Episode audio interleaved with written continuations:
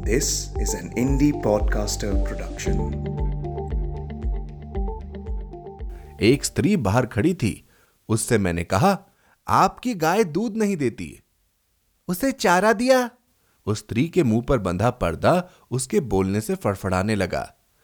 अब वह कुछ भी नहीं खाती, बस लात मारती रहती है। वह घर के अंदर गई और ऊँची आवाज़ में ताबड़तोड़ बरसने लगी। फिर उसने आस पड़ोस सबको यह कहा सुंदर को ये लोग भूखा मार रहे हैं। आप सुन रहे हैं कहानी जानी अनजानी, पीयूष अग्रवाल के साथ। चलिए, आज की कहानी का सफ़र शुरू करते हैं।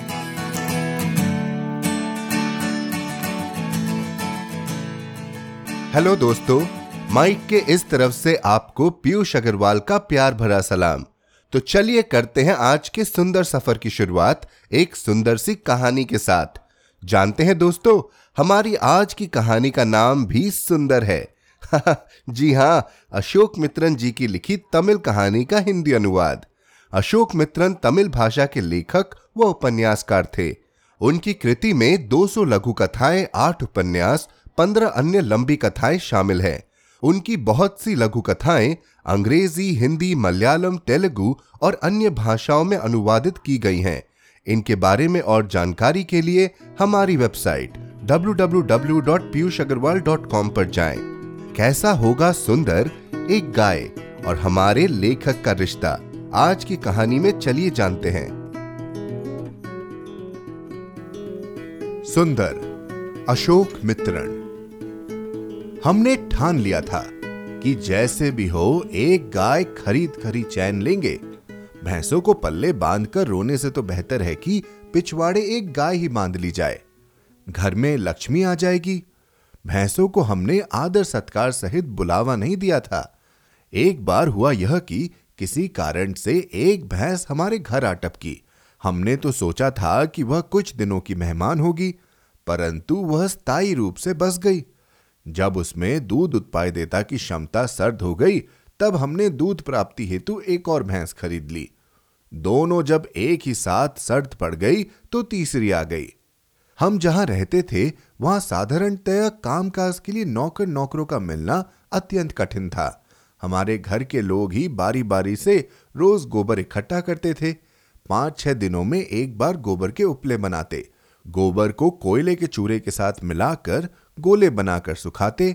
इसकी उपलब्धि यह हुई कि हम अच्छी खासी गर्मी में भी गर्म पानी से ही नहाते। पिछवाड़े के एक कोने में गोबर का एक पहाड़ सा सदा रहता। दूसरे कोने में उपलो और गोलों का ढेर। इन दो पहाड़ों के बीच इनकी कारण करता भैंसे जुगाली करती हुई विराजमान रहती। शायद इन भैंसों का आपस में कोई गूढ़ समझौता हुआ होगा। किसी भी वक्त दो को दोहने की आवश्यकता ही नहीं रहती। ऐसे भी महीने थे जब तीनों में से एक ने भी एक बूंद दूध नहीं दिया था। अच्छे वक्त का अंत हो आता ही है, साथ ही कभी कभी बुरे वक्त का भी। एक भैंस मर गई, दूसरी खो गई, तीसरे का बच्चा होने वाला था। चार पाँच महीनों बाद मेरी बड़ी बहन नन्हे से बच्चे के साथ कुछ महीने हमारे साथ रहने वाली थी। ऐसे समय में दूध वाले की कृपा पर आश्रित होने की बजाय एक गाय ही क्यों न खरीद लें? वैसे भी पिछवाड़े में दो गाय को बांधने के लिए जगह तो है ही। यह खबर गाँव भर में फैल गई कि हम गाय खरीदने वाले हैं। इस विषय में उन्हीं लोगों ने खूब दिलचस्पी दिखाई जिनका गाय से कोई लेना देना नहीं था। उनकी नोक झोंक से इतना खींच गए कि सोचा गाय न खरीदे। दूसरी ओर यह भी निश्चय हुआ कि इनके लिए ही सही, एक गाय घर में अवश्य लाएँगे। हम भी लगभग पंद्रह गायों को देख चुके थे। पहली बार गर्भिणी हुई गाय से लेकर आठ बार जनदात्री की शोभा से मंडित एवं वृद्धा गाय तक।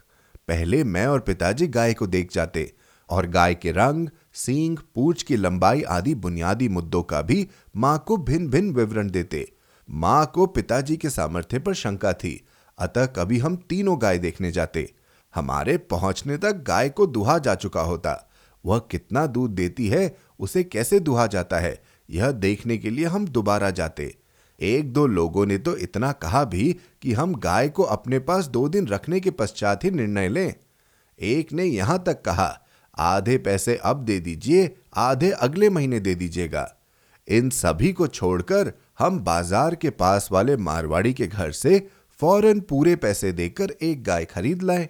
जाने क्या क्या कारणों के लिए गाय को तीन चार बार देख जाँच लेने के बाद नकारने वाले हम इस मारवाड़ी के मामले में पाँच ही मिनटों में राज़ी हो गए। कारण यह था, बाज़ार के पास बाज़ार से भी बड़ी सब्ज़ी मंडी थी, जिसमें जान पहचान वाले एक सब्ज़ी वाले ने माता पिताजी को बताया कि पास ये गाय बिक्री के लिए है और तुरंत दोनों को वहाँ ले भी गया। उसी वक्त गाय को दुहा जा रहा था, फ़ैन सहित दूध बाल्टी भर दुहा गया। हमारी भैंसों ने भी कभी इतना दूध नहीं दिया था। माँ पिताजी दोनों ने हामी भरी और एक रुपए का अग्रिम दे आए। दूसरे दिन दो सौ निन्यानवे रुपए देकर गाय को घर लाया गया। साथ ही एक माह का बछड़ा भी। गाय के आते ही माँ ने उसकी कपूर आरती उतारी उसे कुमकुम का टीका लगाया और उसे लक्ष्मी के नाम से संबोधित किया। आ, लक्ष्मी? क्यों? मैंने पूछा। अरे गाय का नाम? सुंदर? हाँ माँ उन्होंने वैसे ही तो बुलाया था। कैसा नाम है? सुंदर। हाँ माँ तुमने ध्यान नहीं दिया। सुंदर सुंदर कहते हुए ही तो वह औरत उसकी पीठ पर हाथ फेर रही थी। आ, देखो मैं बुलाता हूँ। सुंदर। गाय ने मुड़कर देखा। देखा इस गाय का नाम सुंदरी है। सुंदर तो पुल्लिंग है। आ, हो सकता है कि यह पुरुष गाय हो। छी छी। ज़्यादा बुद्धिमानी मत दिखाओ। हमारे मन को क्लेश का कारण केवल यह थी कि गाय का नाम सुंदर था। उसके थन पूरी तरह से काले थे। श्याम थन गायों का दूध मंदिर के अलावा और कहीं भी उपयुक्त नहीं होना चाहिए। ऐसा हमारे घरों में कहा जाता है। मुझे इन बातों की खास जानकारी नहीं थी। श्याम थन वाली गाय भी तो गाय ही है। इसलिए यह तय किया गया कि महीने में एक बार दूध को मंदिर में अभिषेक के लिए दे दिया जाए। गाय को अपने नए नामकरण की आदत पड़ जाए, इस कारण हम अक्सर पिछवाड़े में जाकर लक्ष्मी लक्ष्मी कहकर पुकारने लगे। गाय ने इसकी कोई परवाही नहीं की। साथ ही वह बेचैनी से इधर उधर हिलती डुलती रही। शाम हुई। गाय को पहली बार हम दुहाने वाले थे। जब भैंस दूध दिया करती थी, तब एक आदमी दूध दुहाने आया करता था। उसे सूचना देने के बावजूद वह नहीं आया। आखिरकार पीतल के बड़े मुँह के लोटे को लेकर माँ गाय के पास गई। मैंने बछड़े की रस्सी खोल दी। वह माँ के थन से मुँह लगाकर चूसने लगा। गाय के थन रिसने लगे। मैंने बछड़े को फिर से बाँध दिया। गाय के पास बैठकर माँ ने उसके थन को छुआ। गाय ने लात मारी। मैंने बछड़े को एक कोने में बाँध दिया और गाय की पिछली टांगों को बांधने के लिए रस्सी ढूँढने लगा। भैंसों को दुहाते समय उनकी पिछली टांगों को बांधने की कभी नौबत नहीं आई थी। अगर वे दूध नहीं देना चाहती तो परे हट जाती, मगर टांग उठाकर उन्होंने कभी नहीं मारा। जैसे तैसे एक रस्सी को ढूंढ निकाला और गाय की पिछली टांगों को बाँध देने के बाद मैंने और माँ ने बारी बारी से उसे दुहा। वह माँ को भी पास आने नहीं दे रही थी।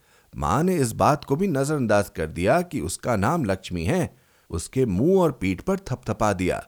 सब कुछ करने के बाद भी पाव भर भी दूध नहीं मिला। अगले दिन सुबह की भी वही कहानी थी। उस शाम की स्थिति बदतर थी। गाय ने दूध दिया ही नहीं। गाय सींग मारने वाली थी। साथ ही एक बात भी उजागर हुई। गाय को हमारे घर आए लगभग 36 घंटे बीत चुके थे। वह बैठी तक नहीं, खड़ी ही रही। हमने उसके खाने के लिए भूसी और खली रखी थी। उन्हें खाने में भी उसने खास दिलचस्पी नहीं दिखाई। जब दूसरे दिन भी उसने हमें पास फटकने नहीं दिया तो मैं उस मारवाड़ी के घर गया। उस गली में सब के सब मारवाड़ी परिवार ही थे। जैन धर्मावलंबी होने के कारण सूर्यास्त से पूर्व भोजन समाप्त कर बत्ती बुझा चुके थे। बुज़ुर्गों ने मुँह पर कपड़ा बाँध रखा था। गाय के विक्रेता के घर तक पहुँचने के लिए मुझे चार पाँच घरों के आँगन में बंधी हुई गायों को खतरनाक ढंग से पार करके आना पड़ा। अपने विक्रेता के घर को पहचानने से पहले मैं एक बार अपना पैर गोबर के ढेर में घुसेड़ चुका था। एक स्त्री बाहर खड़ी थी। उससे मैंने कहा, आपकी गाय दूध नहीं देती। उसे चारा दिया? उस स्त्री के मुँह पर बंधा पर्दा उसके बोलने से फड़फड़ाने लगा। अब वह कुछ भी नहीं खाती, बस लात मारती रहती है। वह घर के अंदर गई और ऊँची आवाज़ में ताबड़तोड़ बरसने लगी। फिर उसने आस पड़ोस सबको यह कहा, सुंदर को ये लोग भूखा मार रहे हैं। इसी तरह की बातें वह किए जा रही थी। सभी ने मुझे घेर लिया और मुझ पर प्रश्नों की बौछार करने लगे। क्या तुम पत्थर दिल हो? आप क्या गाय को मार डालेंगे? ओ भाई, गाय को भूखा मारोगे तो कोटि जन नरक में उल्टे लटका के भूने जाओगे। वह स्त्री मेरे साथ चल पड़ी। रास्ते में भी आते आते लोगों से अपनी भाषा में यह कहती हुई आई कि मैं उसकी गाय को भूखा मार रहा हूँ। मुझे ताज्जुब हुआ कि वह स्त्री कैसे एक ही बात को घंटों दोहराए जा रही है। हम घर पहुँचे। गाय ने उसे देखकर उछल कूद करना शुरू कर दिया। ज़ोर से, रंभाई, पूंछ उठाकर मूत्र त्यागा। ऐसे सांस लिया, मानो पूरे विश्व को हिला देगी। वह मारवाड़ी स्त्री, सुंदर कहकर पुकारती हुई उससे लिपट गई। अपने मुँह पर लगे श्वेत आवरण को हटाकर उसने गाय को चूमा। गाय के कान के पास पिस्कू पकड़कर ज़मीन पर फेंक उसे पैर से कुचल डाला। सुंदर, मेरे सुंदर! कह कह कर देर तक गाय को दुलारती पुचकारती रही। इस दृश्य को देखकर मैं रुआसा हो उठा। मेरे भाई बहन तो रो ही पड़े। केवल मेरी माँ अविचलित थी। एकाएक अनपेक्षित रूप से वह चिल्लाने लगी। अरे क्या सोचकर तुमने ऐसी गाय हमारे मत्थे मर दी? पैसे गिनकर रखो और ले जाओ अपनी गाय। गाय को अगर चारा नहीं दोगे तो वह दूध कैसे देगी? गाय को भूखा मारोगे तो कोटि जन उल्टे भुने जाओगे। बदले में वह भी चिल्लाई, हमारी माँ में भी इतना सामर्थ्य था, यह हम में से कोई नहीं जानता था। सवा घंटे बरसने के बाद वह मारवाड़ी स्त्री भी शांत हो गई। एक बर्तन दो, उसने सहज भाव से कहा। उसने गाय की पिछली टांगों को बांधे बिना बछड़े को एक बूंद दूध पिलाया और गाय को दूहा। एक बड़ा लोटा भर दूने के बाद उसने दूसरा बर्तन लिया और उसमें भी दूध दूहा। अब हमारी माँ नहीं चिल्लाई। उस रात सोने से पहले हम सभी ने दूध पिया। रात के वक्त हमारे घर के पिछवाड़े कोई भी बिना बत्ती के नहीं जा सकता। कारण यह था कि रसोई से बाहर आने पर आठ दस सीढ़ियाँ थी। जिन्हें उतरने के बाद ही समतल भूमि पर आया जा सकता था। मगर आँगन में केवल दो ही सीढ़ियाँ थी। घर बनाते समय ज़मीन में जो भी ऊंच नीच थी, उसे बिना समतल किए बनाई गई थी। पिछवाड़े में गौशाला के चारों ओर एक ऊँची दीवार थी। रात के वक्त सोने से पहले हम में से कोई न कोई इस पिछवाड़े के दरवाजे पर एक बड़ा सा ताला लगाकर आ जाता था। उस दिन रात को मैं ही लालटेन लेकर उस दरवाजे को ताला लगाकर आया। गाय हमारे घर में पहली बार बैठी हुई थी। यही नहीं, वह जुगाली भी कर रही थी। मुझे लगा कि आखिरकार वह हमारी पारिवारिक व्यवस्था के साथ घुल मिल गई है। उसे मैंने सुंदर कहकर पुकारा और उसके माथे को सहलाया। सुबह माँ की चीख पुकार सुन सभी उठ बैठे। सुंदर ने रात को ही रस्सी तोड़ ली होगी। जैसे ही माँ ने रसोई के पिछवाड़े वाला दरवाज़ा खोला, एक ही छलांग में सुंदर आठ दस सीढ़ियाँ लांग कर रसोई में घुस गई थी। माँ डर गई थी और चीखने पुकारने लगी थी। पिताजी ने आँगन के बाहर वाला दरवाज़ा खोला। यह सोचकर कि शायद कोई ऐसा व्यक्ति मिल जाए जो गाय को संभाल सके। जो ही बाहर का दरवाज़ा खुला, सुंदर बाहर की ओर लपकी। जब तक हम यह सोच ही रहे थे कि हमें अब क्या करना चाहिए तब तक सुंदर बाज़ार की ओर दौड़ती हुई हमारी आँखों से ओझल हो चुकी थी। माँ ने उस मारवाड़ी स्त्री को कोसा, गाय को कोसा, सब्ज़ी वाले को कोसा। चूँकि मैंने दौड़ती हुई गाय को लाठी मारकर घर की ओर नहीं भगाया, इसलिए मुझे भी कोसा। आधे घंटे बाद मैं बर्तन समेत बछड़े को लेकर मारवाड़ी स्त्री के घर की ओर निकल पड़ा। उस स्त्री ने मुझे देखते ही ज़ोर ज़ोर से भला बुरा कहना शुरू कर दिया। पता नहीं क्यों मुझे अपराध बोध होने लगा। वैसे जाँच पड़ताल कर देखा जाए तो इसकी कोई गुंजाइश नहीं थी। वह अपनी गाय को बेचना चाहती थी, तभी तो हमने खरीदी थी। उसके मुँह मांगे दाम को हमने चुकाया था। वह मुझे और मेरे घर वालों को बुरा भला कहे, क्या यह उचित था? उस वक्त यह सब मुझे सूझा ही नहीं। संकोच का अनुभव करते हुए मैंने कहा, गाय को दुहा लेता हूँ। उस स्त्री ने बड़े दानवीर की भांति स्वीकृति दी। सुंदर को दुहने के लिए आया देख सात आठ बच्चे और बुज़ुर्गों ने मुझे घेर लिया। सुंदर ने लात नहीं मारी। यह आश्चर्य की बात थी। जब मैं घर लौटा तो माँ ने पूछा, गाय कहाँ है? मैंने माँ की ओर दूध का बर्तन बढ़ाया। उसे पकड़ते हुए माँ ने दोबारा प्रश्न किया, अरे, गाय कहाँ? मैं अभी उसे साथ नहीं ला सका। शाम को ले आऊँगा। माँ ने मेरी ओर अविश्वास से भरी नज़रों से देखा। उस पिशाचनी से गाय के पैसे वापस ले आए। माँ ने पिताजी से कहा, लेकिन पिताजी ने कोई जवाब नहीं दिया। शाम को जब मैं दूध दूहने गया तो गाय ने बहुत ही कम दूध दिया।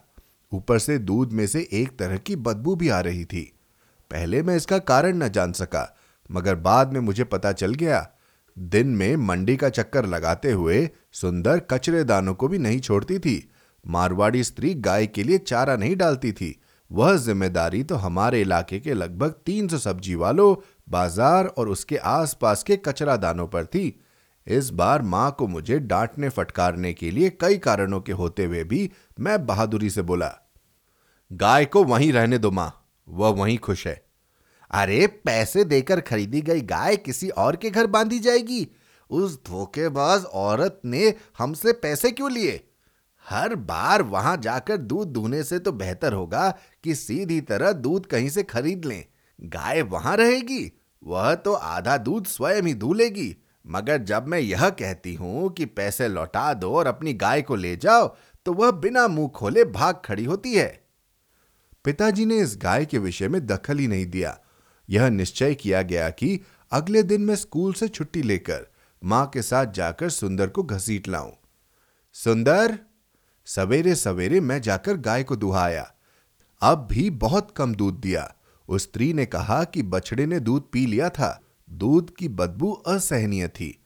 दोपहर का खाना समाप्त होते ही माँ ने मुझसे कहा, चल रे। दो व्यक्तियों द्वारा संचालित घोर विस्फोट को संभालने का अशोभनीय कार्य मुझ पर थोपा गया, जिससे बचने का कोई रास्ता नज़र नहीं आ रहा था। अतः मैं अर्ध चेतनावस्था में माँ के साथ दोपहर की कड़कती धूप में डेढ़ मील की दूरी पर स्थित बाज़ार की ओर चल पड़ा। क्रोध का ऐसा विस्फोट हुआ, सारा बाज़ार उस मारवाड़ी स्त्री के यहाँ जमा हो गया। यही कहा जा सकता है कि दो भाषाएँ स्त्रियों की विशेष प्रयुक्तियों से समृद्ध हो, तीव्र गति से विकासोन्मुख हो गई। मुझे ऐसा लगा कि मेरी माँ का पलड़ा ऊँचा था। वह मारवाड़ी स्त्री तब तब लाचार दिखाई देती जब जब माँ उससे यह कहती, पैसे वापस दे और ले गाय को रख अपने पास। पचास लोग बीच बचाव के लिए आ गए। अब हम अपनी गाय को ले जा सकते थे, मगर वह आए तब ना। जितनी बार मैंने सुंदर की रस्सी खूटी से खोलने की कोशिश की, उतनी ही बार वह मारवाड़ी स्त्री दौड़ती हुई आती और गाय से लिपटकर ज़ोर ज़ोर से रोने लगती। माँ जैसे ही पैसों की मांग करती, वह चुप हो जाती। सुंदर ने उछलकर मुझे पास आने से रोक दिया। माँ को तभी यह युक्ति सूझी होगी। एक बैलगाड़ी लाओ। उन्होंने मुझसे कहा, सुंदर को बैलगाड़ी में कैसे चढ़ाएँगे? मैंने पूछा, मैंने तुझसे कहा है कि बैलगाड़ी ला और तू मुझसे सवाल जवाब कर रहा है। माँ गर्जी और मैं बैलगाड़ी लेने चल पड़ा। बैलगाड़ी आने पर माँ उस पर बछड़े को लेकर बैठ गई। मुझे भी गाड़ी में बैठने को कहा वहाँ के ही एक आदमी से सुंदर की रस्सी खूंटी से खोलकर हाथ में पकड़ने को कहा, माँ ने उस रस्सी को गाड़ी के पीछे बाँध दिया। मैं उस क्षण का इंतज़ार कर रहा था जब सुंदर रस्सी तोड़कर भाग जाएगी, मगर सुंदर बैलगाड़ी के पीछे पीछे चलते हुए शांतपूर्वक आ गई। इसके बाद दो हफ्तों के अंदर सुंदर पाँच छह बार रस्सी तोड़कर मारवाड़ी के घर भाग गई। हर बार मुझे बैलगाड़ी ले जाकर उसे वापस लाना पड़ा।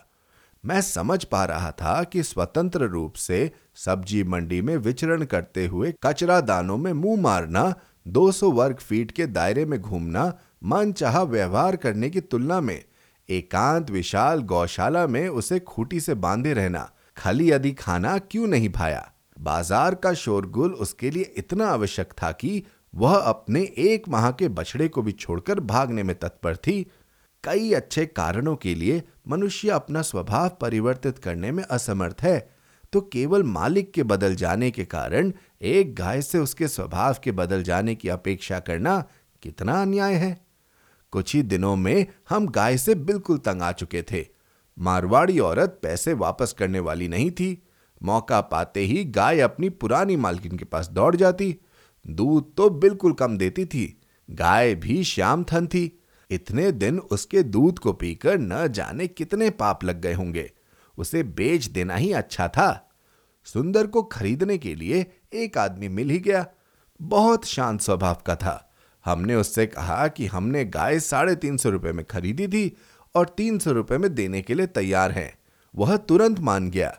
एक दिन शाम को वह अपने साथ दो आदमियों को लाया और गाय तथा बछड़े को ले गया। उस रात मैंने पिताजी से पूछा क्या आपने उन्हें बताया कि सुंदर अक्सर रस्सी तोड़कर मारवाड़ी के घर भाग जाती है? पिताजी का ध्यान कहीं और था। उन्होंने जवाब नहीं दिया। आम तौर पर वे ऐसा बर्ताव नहीं करते। मैंने माँ से पूछा, माँ ने मुझे डपट दिया। सुंदर! क्या सुंदर सुंदर लगा रखा है? घर की बला टली। हाँ वह तो ठीक है, मगर क्या नए खरीदार को यह बताया गया कि गाय के गुम हो जाने पर उसे बाज़ार में जाकर ढूंढना होगा? माँ ने इस बात का कोई जवाब नहीं दिया। उल्टे मुझे डांटने लगी, सुंदर नहीं, बंदर कहो उसे। मैंने सोचा, कम से कम उस मारवाड़ी के घर में तो माँ ने ऐसा नहीं कहा था। यही शुक्र है, अगर कह देती तो वह मारवाड़ी स्त्री चिल्लाई होती कि इसने मेरे बच्चे को बंदर कहा। रात को मैं पिछवाड़े का दरवाज़ा बंद कराया। इतने बड़े तमाशे के बीच सुंदर मेरी ओर से लापरवाही रही। ऐसा होते हुए भी मैं ही उसका नाम लेकर उसे याद करता था। उसके किसी गुण ने मुझे आकर्षित कर लिया था। मुझे उसके नए मालिक पर दया आई। बिना किसी सवाल के पूरा पैसा देकर गाय ले गया था। पता नहीं वह उसकी गौशाला में है या बाज़ार की तरफ़ भाग गई। मुझे उस रात नींद ही नहीं आई। मुझे बार बार बस यही ख्याल आता कि ज़रूर सुंदर मारवाड़ी के घर भाग गई होगी, जैसे भी हो। गाय को ढूंढते हुए वह सुबह यहाँ ज़रूर आएगा। यहीं से एक बैलगाड़ी लेकर जाना होगा। वह इस वक्त शायद आ रहा हो। सुबह दरवाज़ा खुलने पर वह दिखाई नहीं दिया। रस्सी तोड़कर आई हुई सुंदर खड़ी थी।